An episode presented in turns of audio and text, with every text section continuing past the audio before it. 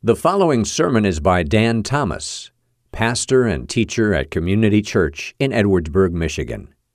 If you've never visited us at Community Church, we invite you to join us at 28647 US 12 West in Edwardsburg. And now, here is Pastor Dan Thomas. Father, we praise you as our living hope and ask that you would draw us close during this time. Mostly, Lord, we desire that you'd be glorified during this time. Amen. You may be seated.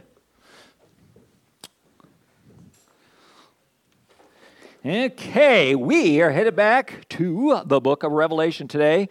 I don't know if I'm going to use this little thing here as an illustration. I don't know if I'll get to it or not, but I figured you'll wonder hey, why did he bring a box up here? You're curious, aren't you? So you'll listen more attentively in my dreams. Okay, We'll go with that. Uh, I did want to, before we jump into Revelation, I wanted just to say, let's see, I got three things I want to say about the uh, Thirst Conference that we uh, did. The first one is just a personal thank you. Uh, those of you that uh, made that possible through hosting, bringing food, serving food, uh, loaning car, just coming and worshiping with us, thank you so much because I think, jo- where'd Josh go? He left church already? It doesn't. I wouldn't put anything in his mailbox. Uh, if, if you were thinking, yeah, anyway. Uh, but uh, if, um, yeah, both of us, I, I know, would say that uh, that was great for us. Uh, if, it, for, if nothing else, I just had a great time. Uh, hanging out with some folks who worshiped, were serving the Lord and worshiping the Lord. The guy that, that preached there, Ryan, really, I think, took upon himself to minister to me during the week and did a great job of that. And I was refreshed, energized, charged up regurgitized, all those things. I'm, re- I am ready to go. That was one thing. Second thing I did want to mention about that, and uh, you know, Ryan, uh, one thing he did do is, I don't know if you noticed this, those came in the evenings, he liked to sneak a second sermon in. Yeah, I don't know what that's all about, but I like it. Um, and so I'm going to sneak a little mini sermon in now before we get to Revelation. And that is, I was thinking about the whole idea of keeping momentum going and, you know, what is it about a special week? And I compared it back to teen camp. Some of you have been familiar with teen camp, and you know that that's a place where the Lord does some great things in people's lives, and you see decisions made. And you look at the ingredients of teen camp. First of all, uh, the young person is away from distractions uh, you know, whether it be the television or the phone or whatever like that, they, they move away from the things that draw them away from Christ. They surround themselves with God's people and the worship of God, and then also they're around the preaching of the word. And for a few of us, we spent, uh, or for uh, many of us, we spent the last few days uh, doing that over the week. And I'm not suggesting we continue to come to church every night, though it wouldn't kill us. But, uh, but I, I am suggesting that the ingredients of that, you look and you say, okay, God, how can this be part of my life continuing? Is it I'm, I was thriving and doing better spiritually because the distractions weren't there? How could I eliminate some? Uh, being around the preaching of your word more, or centering my life around that, or just being around your people more, maybe a small group would be the great thing that would fit there as far as that goes. Does that make sense? The third thing, one say for a preach is, you know, usually after we have a guest, okay, this is might be i am a legend in my own mind here, but I think generally speaking, I'm a pretty energetic speaker. Okay, I have some enthusiasm, and, and a lot of times when somebody else is here, I think, man, I'm ready to get back up there because they were boring. Um, I told you, told you I'm a legend in my own mind. Uh, but man, Ryan was so energetic. I'm a little intimidated being here today. I feel like it's going to be a letdown. Like you guys are like, man, where, get get some life in you, buddy. Okay, are you ready? Here we go. Revelation chapter 14. When last we left our story? When last we figured out how to work the little remote? We said that. Uh, we had looked at chapters 12 and 13, and we looked at what is sometimes referred to as the unholy trinity. We talked about the dragon himself, the devil. We talked about the uh, his beast, the antichrist, and we talked about the false prophet. And um, there as you watch that and as you see that, and actually as you look at life sometimes, it does seem like the bad guys are winning. And uh, w- when we looked at that a couple weeks ago, I said, hey, we don't want to focus on that. We don't want to focus on the Antichrist. We want to focus on the risen Christ, the, the real Christ. And today, uh, I want to make sure that we realize, though sometimes in life, and I think we could all amen this, sometimes in life, it seems like bad guys are winning. The Bible makes it abundantly clear. And one of the things that keeps ringing out in the book of Revelation as I studied is in the end, God wins. God wins. actually, actually I, I should state that better. God's already won. Uh, but in the end, we'll realize that, that victory. So here we go Revelation 14, verse number one. We actually have, I'm going to read through the first six verses. We've actually, a few weeks back, we looked at a couple of these, but then I looked, and behold, on Mount Zion stood the Lamb, and with him were 144,000 who had his name. Uh, and his father's name written on their foreheads. Remember a couple weeks ago, we were talking about the mark of the beast? And uh, that is a cheap imitation of what God does. And I, I, just wanted to mention that for a second because, again, just a life principle as you look at this Satan is not a creator, he's not creative at all. All he can do is take the work of our infinite creator and twist it and pervert it. And we see that over and over again in life. God has that mark, Satan has a, a cheap imitation. Uh, God creates something beautiful, probably in no area is that seen more clearly in the, the God's creation of sex and how God has taken taken, I'm sorry, how Satan has taken that and twisted and perverted and defiled it. Very sad that that happened, but we see that and we want to look for that uh, as we look at his temptations and what he throws at us in life because he is a cheap imitator. And I heard a voice, John wrote, and he said, From heaven, like the roar of many waters and like the sound of loud thunder, the voice I heard was like the sound of harps playing, I'm sorry, players playing on their harps. You saw it. Uh, and then they were singing a new song before the throne and before the four living creatures and before the elders. And these are things we've looked at uh, in the earlier parts of Revelation. And no one could learn the song except for the 144,000 who had been redeemed from the earth. It is these who have who have not defiled themselves with women. They were virgins. Come back to that idea in a second. Now I'll just mention that now. Actually, uh, the people that they're talking about here. We are going to go back in a minute and look at the idea that stands out throughout here. We talked about the idea that the main things are the plain things, or the plain things in Revelation are the main things. And one of the plain things is that every time we get a little peek into heaven, what is going on? There's praise. We're going to look at that in a minute here, the importance of that. But as we go through this text, uh, it's talking about those who have not been defiled or not defiled themselves with women for they are virgins. It is possible that this is figurative in just that they were pure. It is also possible that those who are facing this incredible persecution were actually single, they were celibate. And the reason I say that is Paul talked about the idea that when we face persecution, it's actually easier. And for what he went through, it is easier not to be married. And if you just think with me for a second, if you are in a situation where somebody was trying to manipulate you through torture, you might say, I can take whatever you dish out, but watch her get tortured, and it's a different story. And uh, so it is very possible that the reason why they were celibate, if you were, why they were on their own, is because of the intense persecution of the time. It is those who follow the Lamb wherever he goes. Hold on, I got to stop there for a second. Those who follow the Lamb wherever he goes, those who follow Jesus. I just want to say that it is so important that my focus and keeps being drawn back to the idea that I am following Jesus Christ. We are, most all of us, are by nature people followers and people pleasers. And one of the things that I believe the church, our church, every church, the church needs to be careful about. I have mentioned before that there's a movement that started back in the 80s where a pastor uh, decided to, to plant a new church. He was going to go door to door. And he didn't go door to door and say, hey, would you, you know, well, oh, can I tell you about Jesus? He went door to door and he said, what don't you like about church?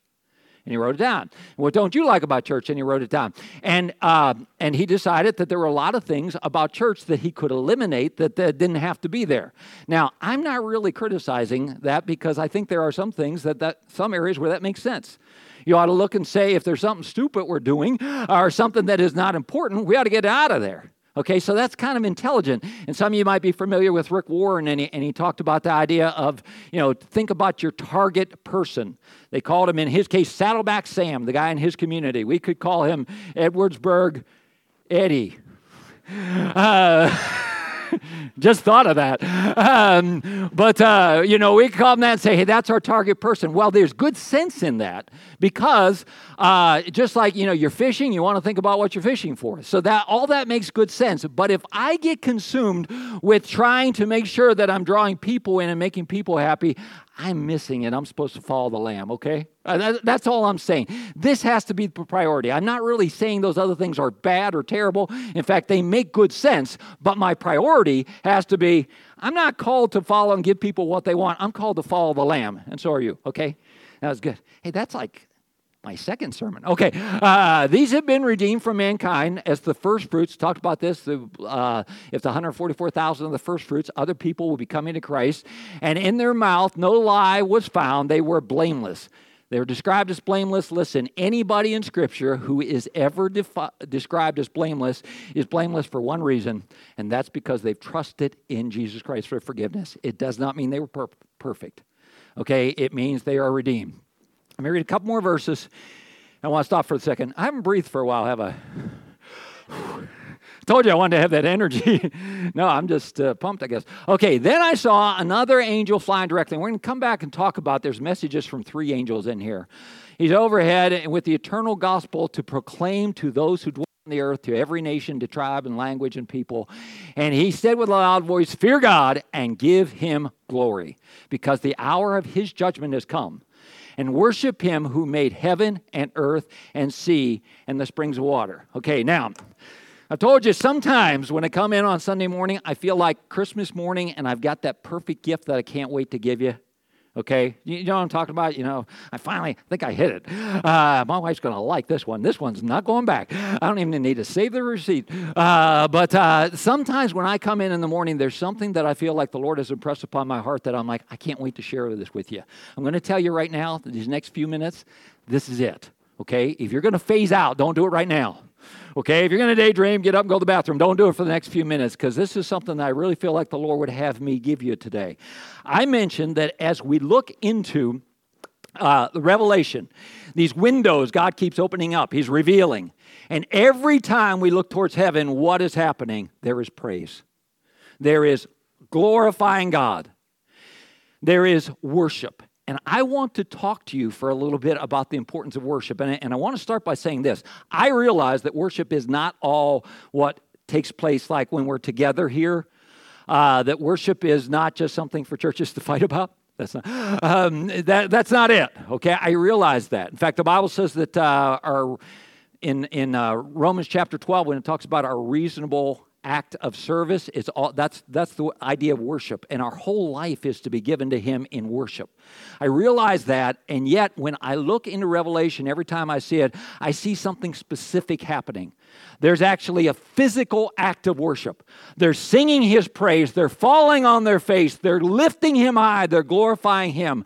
And I want to take a few minutes just to talk about the importance of worship. And actually, I'm not really even talking about corporate worship because I'm going to assume since you're here, you understand the importance of getting together and praising him. I want to move it even further and, uh, and look at the idea of how important worship is in your life. And uh, let, let me start with this. I, I haven't, uh, for some time, I haven't read sermons by a guy that is a very famous preacher. I used to read them all the time. And this week I came across one. His name is Charles, Charles Spurgeon. He preached back over 100 years ago, but he, uh, he is still uh, very relevant in a lot of things. A couple of quotes by Spurgeon, and actually these two quotes are very similar to get this idea. When I bow in adoration, I am at my highest. Okay, just a cool idea there. He also said to be wrapped up in the praise of God is the highest state of the soul. But what, you know, just emphasizing that idea of me falling in my face and worshiping. And, and, and here's part of the reason I got so excited about this. I have mentioned, and I, I and sometimes I hate to keep bringing this up, but, but the reality is, I have not known a season in my life where I knew so many hurting people. I just, I just haven't. Um, this last week was no exception. If you name a day for me this past week, I could tell you of a great hurt that somebody shared with me, whether it was the first time they were sharing it or it kind of got rekindled and, and coming up. There are a lot of hurting people in the world. And sometimes I feel, quite honestly, I feel empty handed. You know, I don't know what to give. I'm, I hurt for you. I'm sorry. I've got something here that I believe I want to give you today that might not sit well at first, but, uh, but I, I really hope you can grab onto this. Because the best thing that I think you can do in that situation is follow the psalmist, like especially in Psalm 34, but there's many different psalms. You can just Google praising him in hard times, and you can take some time to praise and worship God. You say, well, that's, that's hard. I'll get back to that in a second because I know it is. I mean, I, I have been there. I know what you're saying. It is tough to do. But um, my desire, more than anything, in, is to help you connect with God in this. And I hope that we, you know, understand just the importance of individual worship. And, and, and listen, that can look different. In fact, it will look different for different people. What I mean is, for me, a worship time usually means walking along singing his praise. Sometimes it means getting out a list and writing down the things I'm thankful for. For my wife, she does, she's not in here today. Uh, she does these little shoulder exercises and she lays at the table, puts her head down on the table, and does these weird little swirly things. The dog always is like, pet me, pet me. Uh, it really confuses the dog. Uh, but, uh, but she'll do that. But uh, she, so she puts on a worship song and does her little swirly things. And they, man, I'm going to be in trouble. Um, she, they, she, has this little, she has uh, something with her eyes going where she puts this little mask on, this little warm mask too, uh, to help her eyes. And she puts that on. Sometimes I'll walk in there and she's got this mask on and the worship music's going. I'm like, yeah, is weird. I'm out of here. Uh, but, uh, but that is, but that, that for, and I just want to encourage you. Listen, I don't know what it looks like for you, but I do know this if I can admonish, if I can plead with you, figure out what it looks like for you and worship God, bow before Him. I don't, again, I don't know exactly what it's going to look different for different people. Um, my, uh, I, we have two children. Uh, neither one is really great at expressing thanks and uh, kindness, and they got it naturally because I'm not very good. But every once in a while, my, my daughter, you know, on a birthday or Father's Day, will take the time to write out a, uh, a note, you know, how much you is glad I'm her dad and stuff like that, and how I'm the most wonderful person in the world. Uh, and uh, you know, I'll, I'll read, and I got to tell you, nothing, nothing lifts my heart like that. I'd love to get that. Now, my son's even worse, but uh, and I'll remember this as long as I live. I'm riding the car one day with my daughter-in-law and I don't know where the conversation was going, but she said, that, you know, you do know, don't you, that you're the most, uh, you're the person Travis wants to be like most in the world, and that he loves you more than anything wants to please you. Yeah, I know. I was like, no, I didn't know that. Nobody ever told me that. Uh, but, you know, I'll hold on to that forever and I just was thinking of how much that lifted my heart and my spirit, and how much our Heavenly Father desires that, and, and that we're called to that, and glorify Him, and praise Him, and, and, and talk about His greatness. And I want to suggest to you, again, uh, you don't have to go Baptist-costal, you know, you don't have to. Let me do that. Uh, you know, I'm, I'm spastic. I'll have a good time. But I'm, I am pleading with you. Find out what it looks like, what your individual praise and your worship of Him looks like, and make it part of your life. And I would say, and you might be like, it's hard, and it's really hard when I'm going through a hard time. I get that completely, but all I could do is admonish you and plead with you. Push through it because as hard as it is, that's exactly what the psalmist did in hard times. That's exactly why he wrote the psalm. Again, Psalm 34. What did Paul and Silas do in, in the book of Acts when they were in the prison and going through a hard time? They sang his praise. Push through it. Find what works for you. A mighty fortress is our God. Sing it. Third verse, sing it. The third verse says, Although this world is devil filled uh, and it threatens to undo us, Okay, but I'm going to praise you anyway, A mighty Fortress is our God. Go back about 15 years, get you some casting crowns, where he's saying, I will praise you in the storm. Although my heart is torn, I will praise you in the storm. In the last couple years, a lady named uh, Lydia Laird, Lydia? Yeah, Lydia Laird, Laird, she wrote a song called Hallelujah Even Here. Man, that's incredible. Hallelujah, even here, even where I went, where I am, even where in this heartache, I want to praise you. Uh, you know, I want to worship you. And I say again, yes. I, you know, I, hope you, you catch what I, what I just said there. I'm not saying, hey, don't worry about it, just praise God. No big deal. I'm not, I'm not being stupid about it. I'm really not. Uh, but I have found in my life that when I am, it is hard. The, the best thing that I can do, the best thing that I can do is to stop and focus on Him and His greatness. I mean, listen, I, I, don't, I don't know what else to say about it. I mean, that, that, that's where it is. So, the importance of worship. And that, that just is one of the things that jumps out to me over and over again as I go through the book of Revelation. And I just see that every time uh, we get this peek into heaven and what's going on, we see people worshiping. We see people praising Him and how important this is that this be part of our life. I'm going back to a couple verses we already read just because we talk about this first angel. I saw this angel and what is he doing? He's proclaiming the gospel. Okay? Fear God and give him glory because the hour of judgment has come. I don't really know again. I would believe that this is a literal angel. There are others that think um, there's a uh, Christian television company that has their satellite is called Angel One because that is used to proclaim the gospel around the world. And perhaps that is what the angel will be. Uh, but way back, even around uh, colonial times, there was a commentator by the name of Adam Clarke. I always like that name. Uh, but uh, but Adam writes, and uh, and he wrote about the the a Bible society, Bible printers at that time who were spreading the gospel around the world, and said that that would be what it is. I think it's going to be a literal angel. I really do. But I think with, no matter what, one of the things we see in Scripture is that at the end times, God's going to make a special point in sharing the gospel like it has never been proclaimed before. Okay? Now, the amazing thing about this, an angel sharing the gospel, is they've never done that before. You know whose job that is right now? Right here. Right here. God has said, hey, that's for you to share the gospel. But at this time, this angel is going to proclaim and he's going to, he's going to uh, say, give him glory. Uh, the hour of judgment has come and worship him who has made the heaven and the seas. Let's go to the second uh, angel here for a second. Um, oh, I'm sorry. Uh, another Spurgeon quote from a sermon here Sooner or later, you will give glory to God. The only question is whether or not that glory will be given willingly, but you will glorify Him. Uh, Philippians chapter 2 every knee, every every knee will bow and every tongue will confess that he is Lord. Another angel, a second one, says, Fallen, fallen is Babylon the Great. She has made all the nations drink of the wine of the passion of her sexual immorality. Uh, Babylon is used as a picture of the culture of the world that has got, become corrupt. When I talked about the devil twisting things, there's no area more sexual immorality.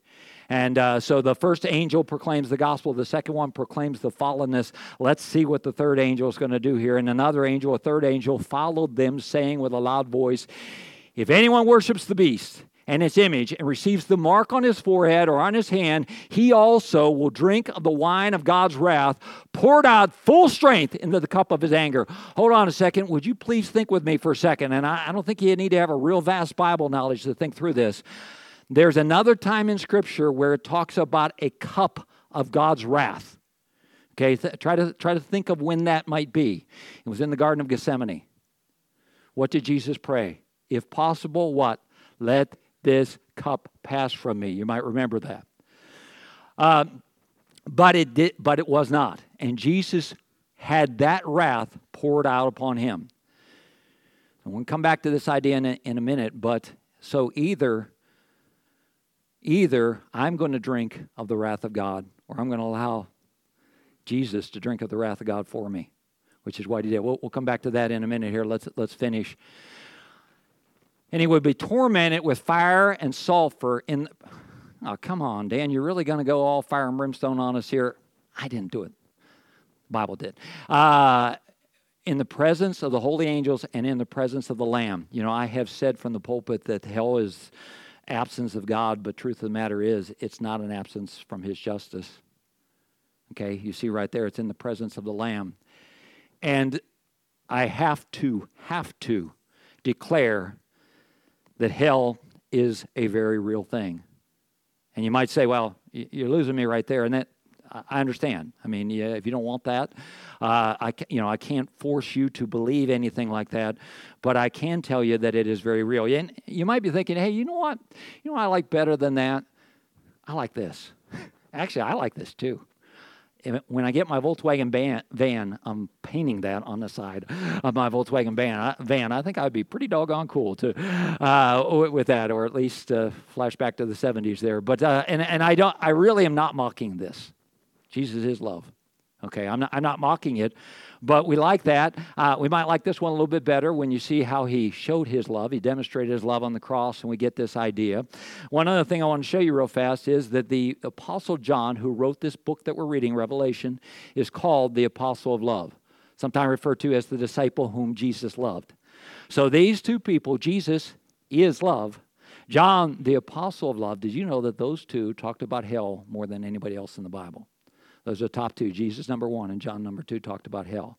So apparently, it is not unloving to preach and to talk about the fact that there is a payment that is required for sin and uh, there is a there is a price on sin and here's the thing about this folks Um,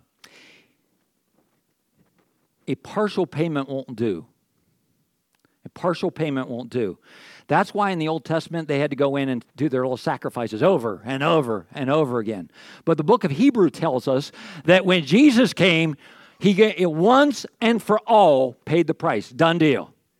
And that is, and he is the only one who can completely satisfy the justice of God. So if I decide that I want to try to satisfy God's justice by my good behavior or my religious works, I am going to come up short.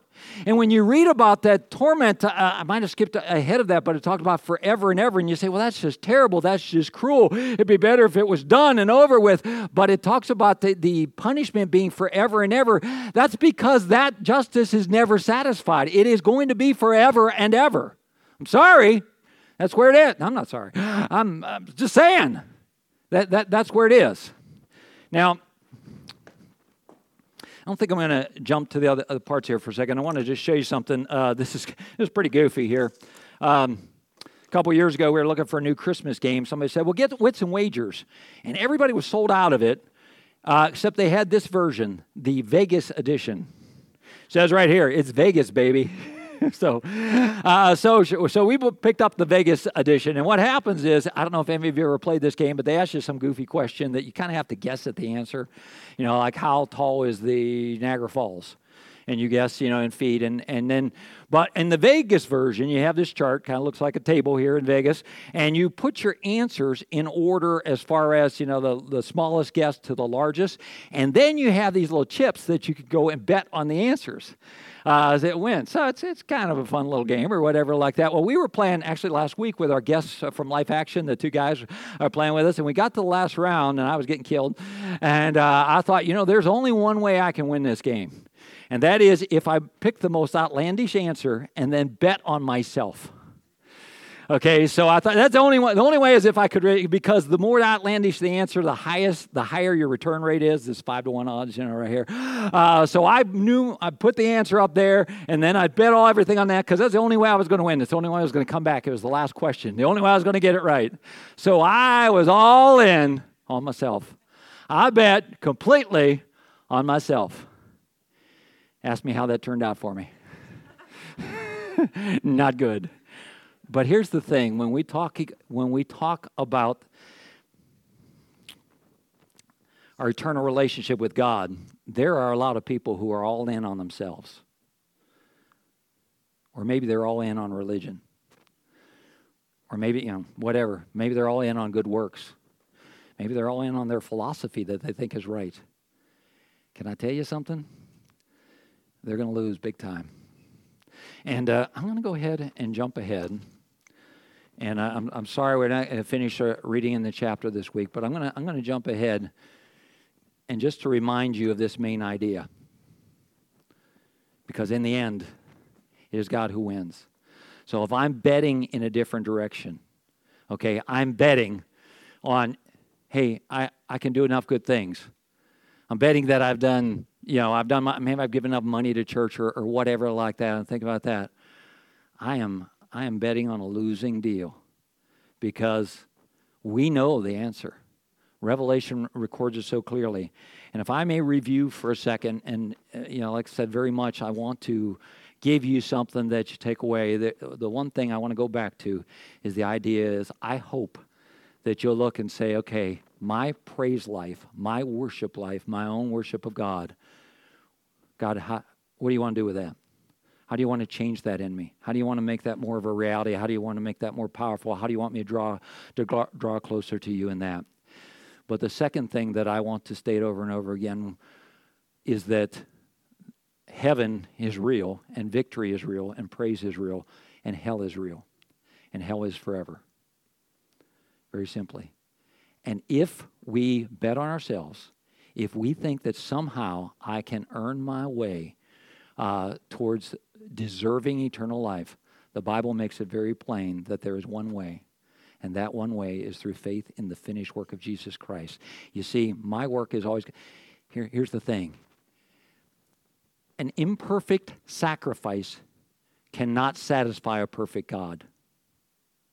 Let me say that again an imperfect sacrifice. I don't think there's anybody in here to stand up and say, oh, I'm perfect. Okay, we all know, regardless of how wonderful we think we are, we all know we're not perfect. And an imperfect sacrifice can never satisfy a perfect and holy God. He is only satisfied through a perfect sacrifice. And that's what the Bible says so much that Jesus was. If you read the book of, of Hebrews again, it just emphasizes that over and over again. They had their temporary sacrifices in the Old Testament, and they were just to give you a picture because they could never save anybody. They could never offer anybody any forgiveness of sins. They could never cover sin. That can only be done through Jesus Christ, the perfect Lamb of God who laid down his life. That's the only, that's the only way. So, my pleading and my urging with you today is, is twofold. One is worshiping Him. How are we doing that? But two is if there is anything else that you're betting on, okay? I think this will get me to heaven. The Bible makes it real plain who wins at the end. God wins. God wins. And He also makes it very plain that there is only one way for us to know forgiveness and to know eternal life. And that is through faith in Jesus Christ. Anybody who ever stands, and you know, it, this is cool. I, I, said this before. I can stand before you today and I can say, I'm blameless. And you're like, who's he kidding? Uh, and then I can stand and I can say, I'm righteous. And you're like, man, is he impressed with himself? Please know this I will stand and tell you boldly, I'm blameless and I'm righteous because my faith is in Jesus Christ and his blood paid for it all. He sacrificed himself and paid for it all. So I will say that very boldly. If you can't say that today, may I tell you that it is really just as God speaks to your heart and says, hey, come on, he's right. Would you listen? Come on, come on. What he's saying is true. He's, he's saying my word to you. Would you listen? And would you trust me? Because I sent my son to pay the price for your sin. Please trust in me. Uh, I'm going to ask um, a team come back up and, and sing again. Um, Living Hope is, is fine if that's, uh, or if unless you had planned something else, that's good. So that we close in a song. But, okay, something else. Um, the, the team that was here this week if, if you noticed, he tried to make sure that there was something that he challenged us to do. I mean, their, their name of their ministry is Life Action, and at the end they would say Life uh, in Action, do something. I really think that uh, I'm going to try to be more aware of that too and say, hey, where, where is it? And uh, like I said, I, I have felt, I've been excited. I wanted to come in and say, I don't know why I'm playing with the pumpkin. Um,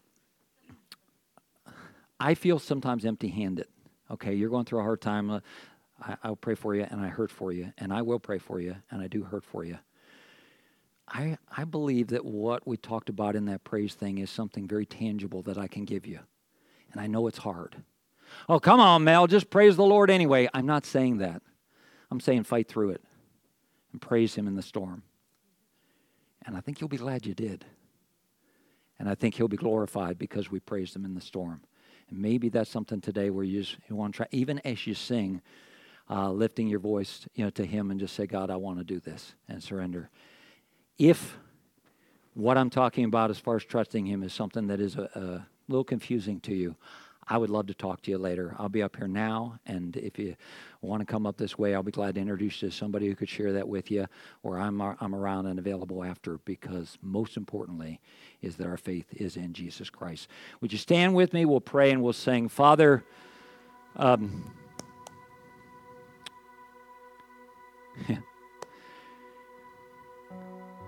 the greater the that I realize the message is, and the, more I want people to have it, the more I feel inadequate to communicate it.